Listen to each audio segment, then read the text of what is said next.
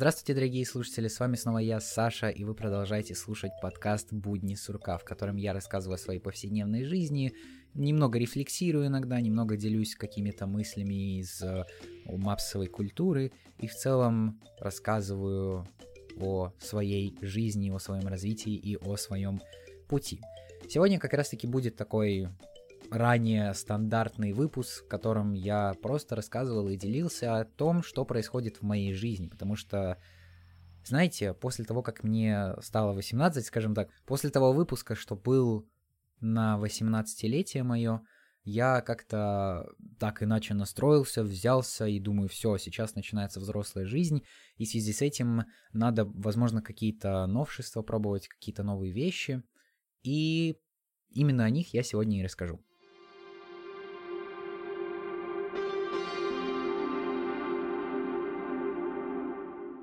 Как раз-таки говоря о взрослой жизни и о том, чтобы ее начинать, я уже говорил, как-то упоминал вскользь в нескольких выпусках о том, что я хочу устроиться работать велокурьером. И на эту тему есть своя отдельная предыстория вообще по поводу того, как я пытался устроиться велокурьером. Вообще все началось в октябре прошлого года, когда я узнал, что вообще такая вещь существует, когда ты, по сути, можешь работать сам на себя. Ты можешь работать в свое свободное время. У тебя нет строгого графика. Ты работаешь сколько ты хочешь, как ты хочешь, где ты хочешь. А, и в связи с этим, сколько ты там заказов э, этих отвозишь, столько и зарабатываешь, что ты там э, платишь налоги сам, окей, это, возможно, даже какого-то рода минус. Но я тогда это воспринял, о, как отлично, вообще целые плюсы, и еще, еще на работу, по сути, берут с 16 лет, и я думаю, класс, надо пробовать, потому что и мои знакомые тогда подавали разные заявки, и сразу прям, прям через неделю их подавали. Я вначале отправил в одну компанию, на всякий случай я не буду называть здесь имена а, этих компаний. Мне отказали, потому что что-то там было не в порядке, что-то я не прислал, потом я прислал, и в итоге было просто молчание. Мне ответили в, получается, в конце августа этого года, то есть прошел почти год. Остальным людям прям спустя неделю отвечали, и все было хорошо. Мне ответили почти спустя год и сказали, что извините, по нашим новым правилам вы не годитесь, потому что вы несовершеннолетний. Я такой... Спасибо, буду ждать. Жду я, значит, своего 18-летия, думаю о том, что вот все, сейчас я подам заявку, сейчас поеду работать. Ладно, конец ноября, я понимаю, дела не очень хороши. Я надеюсь, что не будет снега, все будет хорошо, и я смогу начать работать. Я подал эту заявку уже при наступлении 18-летия еще раз. Мне отказали, потому что сказали, что им велокурьеры не нужны. Не нужны, не нужны, не нужны. Вот э, курьеры на машине, да, нужны а вы не нужны, спасибо вам, удачи, вообще всех благ и до свидания. Вот, ну, реально, это, это так забавно было. И только потом я уже посоветовался там еще с одним знакомым, который велокурьером работает через другую компанию.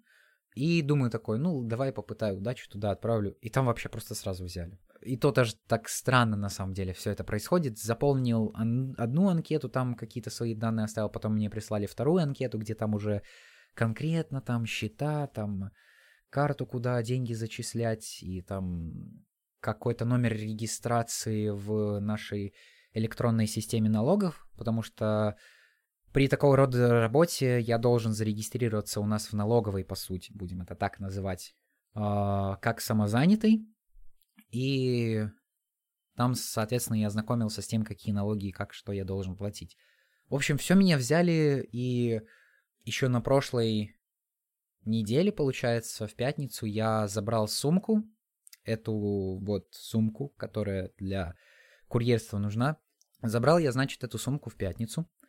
И зарегистрировался там, открыл через приложение, там все довольно удобно, ясно и понятно. Да, там надо было прочитать инструктаж, что, кстати, тоже интересно, если в той другой компании там надо проходить целый экзамен, целый тест сдавать, проверять тебя должны, а, тут меня почему-то никто не проверял. Я... Мне просто прислали эти материалы для изучения, которые я должен знать, и все. Хотя мой знакомый, который тоже через эту же компанию, по сути, устроился, говорил, что ему присылали какие-то экзамены, какие-то тесты, он там сдавал, и, ну, говорит, все равно легко было, но ему что-то надо было сдавать, не надо было. Ну, допустим. А, там все очень просто. Ты Ты открываешь это приложение, у тебя есть карта, ты нажимаешь, что ты выходишь онлайн, что ты доступен как курьер, что для тебе могут посылать заказы, которые ты можешь там принимать или отклонять. Все. У тебя на карте, если есть какой-то заказ, у тебя высвечивается принять или его и не принять. Все. Если принял, едешь, забираешь заказ. Там есть информация о заказе, там сколько он стоит, кому надо ехать, как этого человека зовут. Забираешь заказ, едешь, э, смотришь там какие-то указания э, клиента, который заказал эту еду, смотришь вообще, где он находится.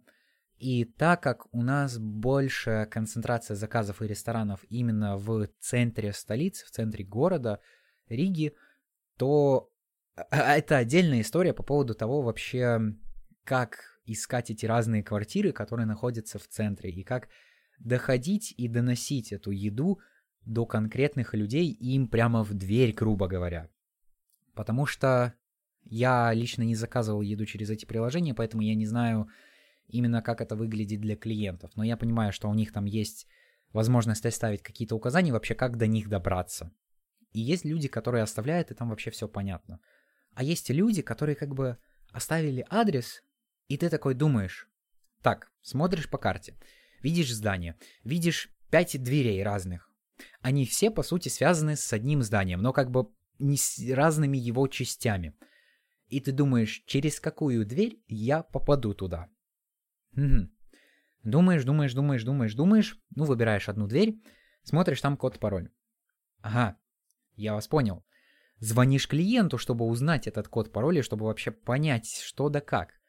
Интересно, что большинство клиентов у нас в Латвии, в Риге, в столице, это иностранцы, которые говорят на английском. Причем даже когда я их вижу лицом к лицу, скажем так, я, ну, примерно по внешности понимаю, что они не здешние. И что у них там даже не латышский, не русский акцент э, разговора на английском. Звонишь клиенту, пытаешься узнать вообще, где он, как он, что там, какие пароли, какие двери. Проходишь через одну дверь, думаешь, хорошо, я сейчас подымусь, подымаешься на нужный этаж. Встречаешься с новой преградой и с новой дверью. Хорошо, открываешь ее, потом у тебя еще проходы. Короче, это просто... Иногда такой гемор бывает, а иногда там вообще просто сами по себе двери спрятаны среди ресторанов. И ты вот думаешь, это дверь в ресторан или в жилой дом? Оказывается, что в жилой дом. Или когда у тебя есть рядом дверь и есть ворота. И что тебе выбрать? По сути, адрес один и тот же. В общем, все это довольно забавно, я вам так скажу. Это тоже для меня своеобразный новый опыт вообще того, чтобы развозить еду, чтобы пытаться там как-то разбираться, там в том числе и как-то мои навыки навигации в этом деле проявляются. Вот. И это забавно, но не забавно то, что сейчас наступила зима, и то, что особенно у нас как-то еще в конце ноября, там в 30-х, 29-х числах, э, начался нереальный снег. И вот в таких условиях уже не то чтобы сложнее работать, а мне скорее просто велик жалко, потому что я его и до этого довольно сильно подизносил, и вообще там отдельные какие-то переломы именно у велосипеда получил, и там ремонт еще в копеечку обошелся, и, и было тяжело. И сейчас зимой тем более вообще не рекомендуется под такой холод, что эти все запчасти и там соль с песком и все это в цепь попадает, и, в общем, это все не очень хорошо сказывается на велосипеде. С одной стороны, это действительно как такая вот возможность, просто вот у тебя есть какая-то там, не знаю, свободных 2-3 часа, взял, поехал и поработал. И заработал какие-то деньги. Да, там, конечно, все зависит, потому что в разные дни у тебя разная ставка. И если плохие погодные условия, то тебе ставку повышают. Вот. Э, и я первый раз поехал в воскресенье, я такой думаю, ну все, сейчас там 6-8 часов поработаю. Да, я закончил спустя 2 часа. А, просто потому что была эта суматоха с домами, я за два часа сдал пять заказов, и мне уже этого хватило. Я уже понимал, что я на нервозе, я такой трясусь весь и не понимаю, а, из-за чего и почему так сложно. Потому что до этого я мне думал, что все так хорошо, все так весело, просто катаешься по центру, там смотришь на классные дома, на архитектуру, и там раздаешь людям, ну, по сути, раздаешь, привозишь э, людям еду, они счастливые, ходят там есть, э, употреблять пищу, все прям настолько классно, весело. Ага, сейчас. И зимой, в общем, не хочется рисковать, великом даже больше, хотя с собой тоже, по сути, получается рисковать. Вот, и это, это печально. это печально на самом деле, потому что, знаете, как-то хочется там такую вещь, секую вещь, просто одежду банально купить на самом деле, поэтому деньги нужны на разные вещи. И немножко говоря про велосипед, могу сказать, что то, что вот даже когда я, там отдавал велосипед на ремонт, это был вот такой как будто странный для меня период и осознание вообще того, что велосипед реально настолько важной составляющей частью моей жизни стал, что вот я, не знаю, частичку своей души теряю, когда ему больно. Вот реально недавно было такое, что вот я падал, как раз-таки угу, поехал, попробовал в снег поработать велокурьером. Ну и я там проехал через переезд и немножко упал. Ничего страшного не было. Но я причем так упал, никакой особо боли не чувствую. И мне прям так жалко велосипед стал. Я там чуть-чуть такая трещинка там на переключателе появилась на стекле самом, который показывает, где какая скорость. Это ничего страшного, это на функциональность не влияет.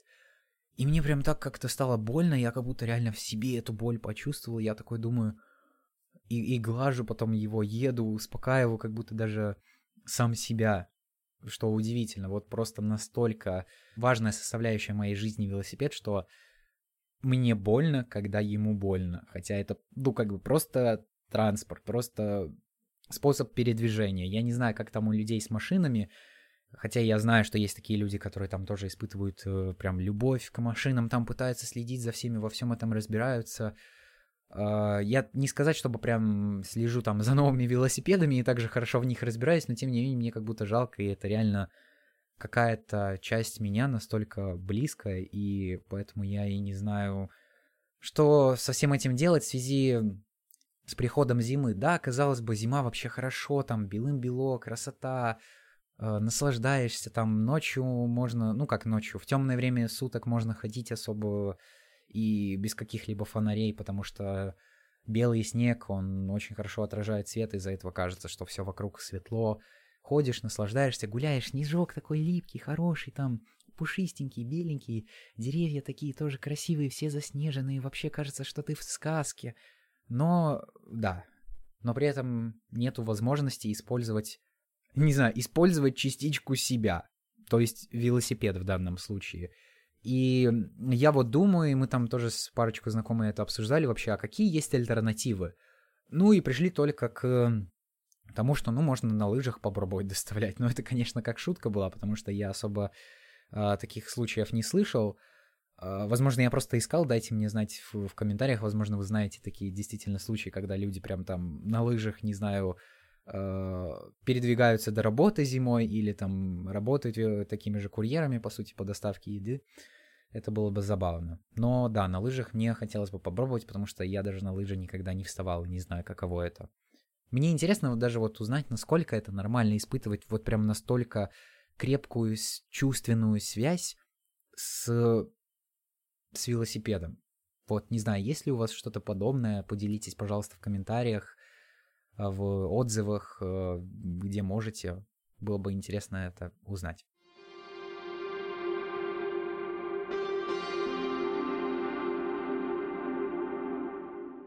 Возможно, кто-то захочет у меня спросить вообще, а почему я настолько быстро вообще порвался, грубо говоря, побежал, вот все, как мне там, грубо говоря, стукнуло 18, я все сразу побежал устраиваться на работу, искать какие-то деньги. Скажем так, у меня есть определенные планы, там, скажем, просто поехать за границу, если кто не знает, и учиться за границей, получать высшее образование за границей. Сейчас у меня есть несколько вариантов в Дании, в Нидерландах, в Финляндии, и я их как все рассматриваю, там потихоньку тоже как-то собираюсь собирать деньги, думаю там, что мне надо купить перед отъездом, и постепенно готовлюсь к тому, что как бы вылететь из родительского гнезда и вылететь из э, своей родины и начать какую-то такую э, новую главу в своей жизни, скажем так. И для этого всего нужны деньги, для этого всего надо учиться самостоятельности, потому что я понимаю, что когда я вот полечу там жить в другую страну самостоятельно, получать высшее образование. У меня не будет так, что прям все будет настолько легко, что я вот в магический момент просто съеду, ну, съеду от родителей и все, и будет прям так хорошо, самостоятельно смогу жить. Мне в том числе придется и каким-то образом параллельно учебе стараться зарабатывать. Потому что нужны же деньги на какое-то проживание, на пропитание, на крышу на голову и на прочее. И вот эта работа велокурьером — это своеобразная тренировка, подготовка к этому, потому что я смотрел в том числе разные там вакансии, изучал, какие компании у них работают, и э, в многих европейских странах, если не почти во всех, э, есть эти компании, которые занимаются, э, по сути, доставкой еды от ресторана до конкретно дверей клиента, и там можно работать также в таком в партнерстве велокурьером в очень многих странах. И таким образом я стараюсь себя приучать, готовить к какой-то вот этой новой части, составляющей самостоятельной части заработка своей жизни в будущем.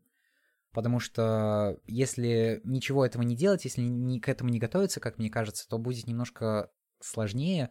Этот переход будет намного резче, грубо говоря, это будет э, ступенька, которая будет намного выше, и мне будет там сложнее держать баланс, скажем так.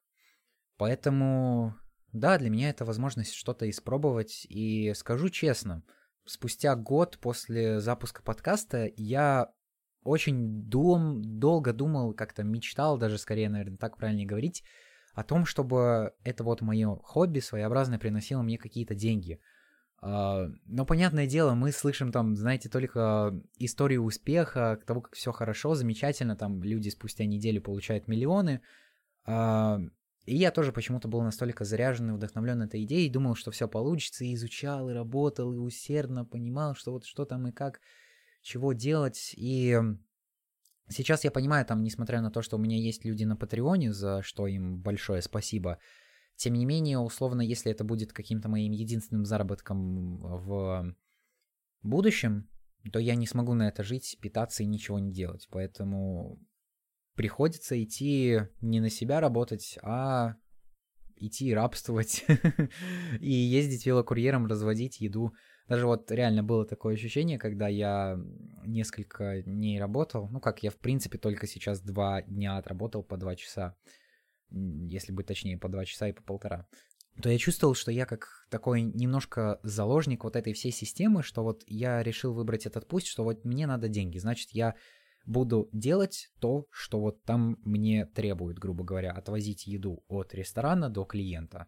И если бы я нереально все время вот катался бы по зиме, то я делал бы это не в свое удовольствие, я делал бы это только ради того, чтобы зарабатывать деньги. Хотя я разумной частью, понимая, что сейчас в такую погоду этого не стоит делать, потому что я испорчу и себя, и велосипед, и все остальное. Поэтому мне пришлось выбирать какое-то рабство, как бы это печально ни звучало, и как-то к нему своеобразно готовиться. Я понимаю, что это сейчас звучит, возможно, ну, немножко пессимистично, но я бы сказал, что это звучит реалистично, потому что, потому что для того, чтобы как-то жить, выживать, состоять, а не существовать, нам нужны какие-то финансовые средства – Потому что большинство каких-то реально физических вещей мы все-таки покупаем за деньги, а эти деньги с неба не падают, к сожалению, или там к счастью. Поэтому надо стараться и учиться их как-то зарабатывать. Вот. И так как этот мой план с тем, чтобы зарабатывать на подкасте не очень получился, то я сейчас очень активно думаю вообще о том, какую часть моей жизни занимает этот подкаст, что я с ним как должен делать, в какую сторону развивать, не развивать, как его менять, какие варианты пробовать, закрывать, не закрывать, и что с ним вообще делать. Это достаточно серьезный вопрос, знаете, как э, пошел второй год э, подкаста, начался кризис самоидентичности. С одной стороны, мне вот даже у вас интересно узнать, я какую-то часть отзывов э, собрал при помощи опроса, который я проводил, и большое вам за это спасибо тем, кто заполнил его и ответил на те вопросы, которые там были. Но мне постоянно интересно реально вот для чего, зачем вы меня слушаете, потому что кто-то до меня слушает, там, да, пусть и маленькая часть, пусть мне уже и грустно, и хочется плакать от того, что там нету миллионов, грубо говоря, но хоть кто-то есть. И нету выпусков по нулям, как это было какое-то время назад, когда я это все начинал делать. То есть есть какая-то часть аудитории, которая меня постоянно слушает. И реально, я очень долго пытался формулировать что-то, чтобы вот у подкаста был какой-то общий такой формат, строгий, что вот я говорю конкретно об этом. А в итоге я говорю о всем, просто о своей жизни, и это реально получается как какой-то дневник, в котором я рассказываю о своем развитии, о своем продвижении. А можно ли это назвать как чем-то таким, что вот я пытаюсь реально натянуть сову на глобус? Ну, может быть. То есть я пытаюсь в рамку разговорах о всем, о чем угодно, впихнуть какие-то рамки, которых на самом деле нету. И то эти рамки звучат так довольно расплывчато. Но я получаю удовольствие от того, чем я занимаюсь, от записывания подобных разговоров, мыслей. И это мне дает мотивацию как-то продолжать разбираться в себе, даже как-то познавать и понимать и проговаривать вообще, что творится у меня в голове и жизни. Это позволяет мне более четко понимать, в каком направлении и как я двигаюсь вот по своему этому пути жизни – а сейчас, если кто-то из моих постоянных слушателей испугался, то нет, я пока ничего не планирую закрыть, но а, к Новому году еще выйдут два выпуска, не включая этот. И тогда я возьму небольшой перерыв на Новый год, потому что я понимаю, что он мне на самом деле очень нужен. Вот, еще есть парочку выпусков, которые я хотел бы записать до конца года, прям очень в тему. Поэтому, да, а в следующем году подкаст еще точно будет существовать, я вас гарантирую. Ну, я гарантирую это, потому что там начнутся вот эти перемены, и тоже о них захочется говорить. Но я сейчас подумываю вообще о том, как, возможно, можно перевести подкаст в формат какого-то блога на Ютубе, но тогда там надо разбираться с этим видео, с контентом, там, с монтажом, это просто отдельная школа вообще, как это все происходит, и ну, окей, начну я там что-то делать на Ютубе, это тоже не факт, что что-то получится. Поэтому, пожалуйста, если вы меня слушаете, если вы реально постоянный слушатель подкаста «Будни сурка» и до сих пор не подписаны на мой телеграм-канал, то, пожалуйста, сделайте это. Потому что я начал понимать, что вот мне нравится вести этот телеграм-канал, постоянно там писать какие-то мысли, что-то, что я услышал там вот на уроках психологии, как это было недавно, что-то, что я посмотрел, что-то, о чем я думаю сейчас. Это вот настолько классный формат для меня, и там тоже кто-то читает, кто-то остается, кто-то подписывается, кто-то отписывается. Я это тоже там пытался как-то через ТикТок продвигать, и буду пробовать на самом деле еще. И я понимаю, что телеграм-канал, мне кажется, на данный момент будет жить немножко дольше, чем этот подкаст. Там говорить о конкретных сроках и там говоря, сколько э, подкасту и сколько телеграм-канала осталось, это сложно. А, но, тем не менее, я чувствую, что вот, э, по крайней мере, у телеграм-канала я еще, возможно, не настолько выгорел, и мне нравится это делать, нравится вот как-то записывать это дело, и даже самому потом в поиске в канале искать там по каким-то тегам, что я писал, что я думал тогда. И в подкасте то же самое на самом деле. Я записываю свои мысли на данный момент и могу их там потом переслушать. И вы тоже, слушатели, можете это наблюдать и отслеживать вообще, как продвигается какой-то мой прогресс, мое какое-то развитие, что тоже очень интересно. я вам очень сильно благодарен вообще за то, что вы остаетесь со мной вместе.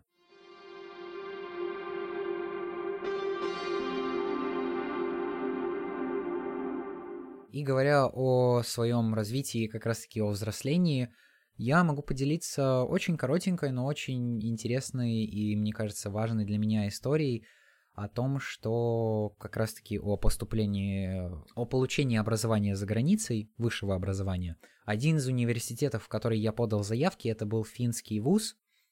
И очень интересно, что вот там изучая эти разные возможности, куда, что надо делать, как пойти, у каких-то вузов действительно там надо сдавать этот отдельный экзамен IELTS, узнавать, что там да как, чтобы доказали там твою эту профориентацию в английском языке, что у тебя все было хорошо. Но это опять там нужно время, деньги, подготовка, вот это все, поэтому я решил откинуть такие варианты на самом деле. Я понимаю, что в некотором случае это могут быть даже там хорошие, качественные варианты, но я понимаю, что вот в плане моего ментального здоровья это сейчас того не стоит, честно говоря. Возможно, когда я захочу получить магистра, именно конкретнее в Aerospace Engineering, то тогда мне придется сдавать уже IELTS экзамен, но только тогда, а не сейчас. Вот, и есть вузы, где принимают результаты нашего государственного экзамена э, английского языка, им этого хватает, ты там тоже там пишешь мотивационное письмо, CV, все дела, там еще потом с тобой собеседуются, и там уже смотрят, так проходишь ты или нет. Есть вот другие вузы, которые тоже принимают без IELTS, но ты должен сдавать у них вступительный экзамен. Таким университетом как раз-таки был финский вуз, и я как-то думал, так и волновался, боже мой, там вступительное что-то надо сдавать. А у меня нету времени на то, чтобы на это готовиться. Что, куда, зачем и как? Ай, боюсь, страшно вообще. И я узнавал у своего, скажем так, консультанта, потом подавать вот эти все заявки в университеты, вообще там, а как к нему подготовиться и что там можно посмотреть? Ну, она говорила, ну, там можно посмотреть этот э, экзамен САД, который сдают э, чаще всего для того, чтобы учиться в Америке. И я такой там смотрю, открываю, пробую делать какие-то задания, такой понимаю, что, ну да, это понятно, а вот там есть какие-то сложные такие вещи. И думаю, что что-то как-то страшненько. Вот. Но в итоге все прошло довольно хорошо. Я сдал этот вступительный экзамен, получается, 2 декабря. Это тоже все проходило в онлайн-режиме, это тоже очень забавно было, а, что надо было там подключиться через Zoom. Потом нам провели инструктаж, рассказали, как это все будет происходить через веб-сайт, как там это все делать, во сколько, кого, чего и как. И что у нас там разделят по этим отдельным комнатам, где будут проверять удостоверение личности, потом надо будет держать камеру и микрофон все время включенным, чтобы вы там ни с кем не шептались, нигде ничего не смотрели, не писали и вообще там не... чтобы все было по чесноку, чтобы вы сдали реально экзамен, это вступительный по чесноку, скажем так. Вот, и я довольно быстро прошел эту, этот этап э, удостоверения личности, и все, и такой стою и жду. Жду 10 минут. Жду 20 минут. Жду 30 минут. И уже начинаю нервничать. Так, что-то тут нечисто, думаю я. Жду 35 минут. Жду 40 минут. Думаю, все, надо написать им там потому что там еле как, кое-как где-то там маленькой припиской было, если у вас возникают какие-то технические неполадки или трудности, то, пожалуйста, дайте нам знать по этому email адресу. Все, пишу, что у меня нет доступа к экзамену самому почему, дайте доступ, пожалуйста. И они такие, сейчас разберемся.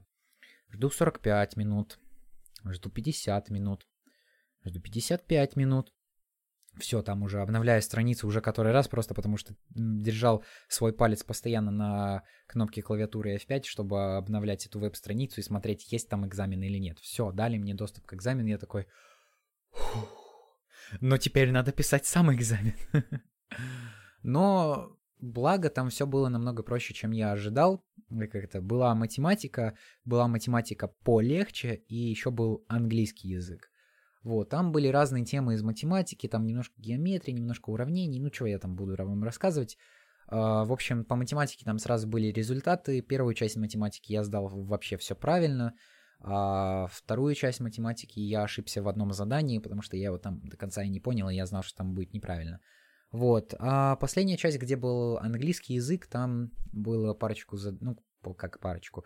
Одно большое задание чтения — где вот был большой-большой-большой текст, и были вопросы, которые там надо было выбрать варианты, о чем этот человек говорил в этой части. Ну, тоже там справился, и потом была письменная часть, где были просто даны вопросы, по сути, и говорились, ну, там было в задании написано, что вот напишите эссе. А в теме указаны там четыре вопроса, там, а, какая ваша работа мечты, какие, на ваш взгляд, качества должен иметь человек, когда идет на работу, какие качества есть у вас, которыми вы выделяетесь, и, и почему вы там хотите стать э, профессионалом в определенной области или пойти работать вот в этой области. Вот, что-то такое там было. Кое-как все написал, тоже все в порядке, но сейчас надо ждать именно, чтобы вот они эту часть английского проверили, и тогда я уже знаю, и тогда я уже узнаю, поступил я или нет, и если я поступлю, то мне надо будет дать ответ что-то около до 25 июля, и уже тогда все, как бы я там поеду учиться и узнавать, что и как жить и обучаться в Финляндии. Но дело в том, что Финляндия это мой резервный, так скажем, вариант, потому что среди всех вузов, которые я подал, он, ну, такой себе. Потому что даже когда я сидел вот в этой Zoom-конференции, когда а, проходил этот вступительный экзамен, и когда нам еще проводили этот общий инструктаж, что-то меня там удивило огромное количество раз, ну, вообще разных каких-то арабских имен, каких-то там таких, потому что там вообще был один чувак, которого звали Каманкун, Мекалинка. Ну, я, что я буду говорить, ладно. Это не расизм, не что-то такое, нет. Это просто наблюдение. И я не говорю, что я не хочу учиться с... Блин, хотя своеобразно это все же расизм с моей стороны получается. Тогда я скажу так, мне просто некомфортно будет учиться с такими неевропейцами, хотя я понимаю сам, что я поступаю в университеты за границей, значит, какая-то часть этих людей, которые там будут учиться, будут каких-то там азиатских внешностей, каких-то арабских и так далее. Но, тем не менее, хочется все-таки европейцу с европейцами больше учиться, потому что так будет комфортнее, и тогда там не надо будет изучать какие-то другие культуры. А другие культуры хотелось бы изучать в других странах, и находясь там, допустим, там датскую и нидерландскую культуру, соответственно, если я там поеду жить в эти страны. И тоже сложно сейчас сказать, какому бы вузу я дал предпочтение, там, э, университету в Дании или в Нидерландах. Удобнее всего, конечно, наверное, было бы в Нидерландах, потому что я хотел бы поступать и на магистра в Нидерландах. Но посмотрим, что и как у нас получится, в какое русло меня заведет жизнь. Но вот пока стараюсь, работаю над тем, чтобы, скажем так, действительно начать эту самостоятельную жизнь за границей, там высшее образование, все дела. Вот э, делаю первые шаги, и меня тоже удивило, там, когда я родителям об этом рассказал, и вот был этот день, как раз-таки 2 декабря, когда я сдавал этот экзамен, потом вечером я уже сдаю, уже такой уставший, все, приходят родители, особенно там отец, я его вообще таким никогда не видел, просто для контекста, чтобы вы понимали, у меня отец очень тихий, ну, он не привык там делиться какими-то эмоциями, какими-то чувствами. И тут он прям такой приходит и так у меня спрашивает, ну что, как сдал? Как все прошло? Как, как прошло? Ну, не предпрыгивай, как я сейчас это делал, но все равно. А, было что-то такое, что он прям говорит, я прям там за тебя кулаки держал, что все хорошо, все получилось. Я такой, да. Ну, во-первых, я такой удивляюсь, у меня такое каменное удивление, ну, как это не каменное, а просто глаза открыты широко, что я думаю, а, а, и не знаю даже, что ответить от удивления, но говорю, нет, все хорошо, там не так уж и сложно, как я думал, было. Вот, и родители тоже как-то готовятся, наверное, как я понимаю, к тому, чтобы я поступил, потому что они хотят, чтобы я тоже получил хорошее образование выше, хорошую профессию, чтобы в целом жил хорошо и счастливо, короче говоря.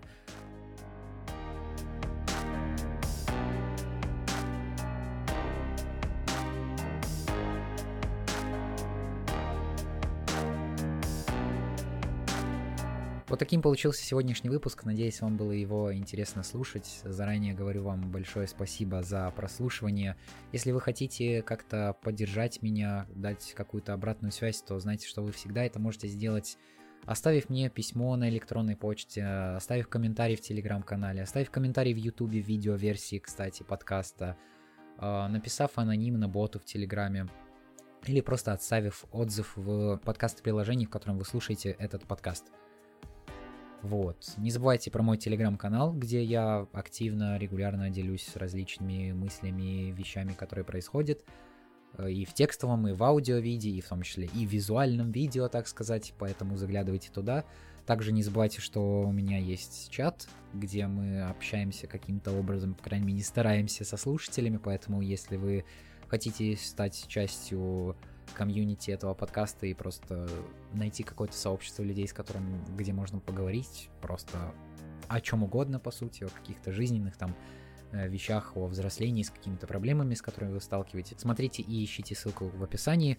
Ну и также огромная благодарность моим патронам Universe 123 Play, которые поддерживают меня финансово на площадке Patreon.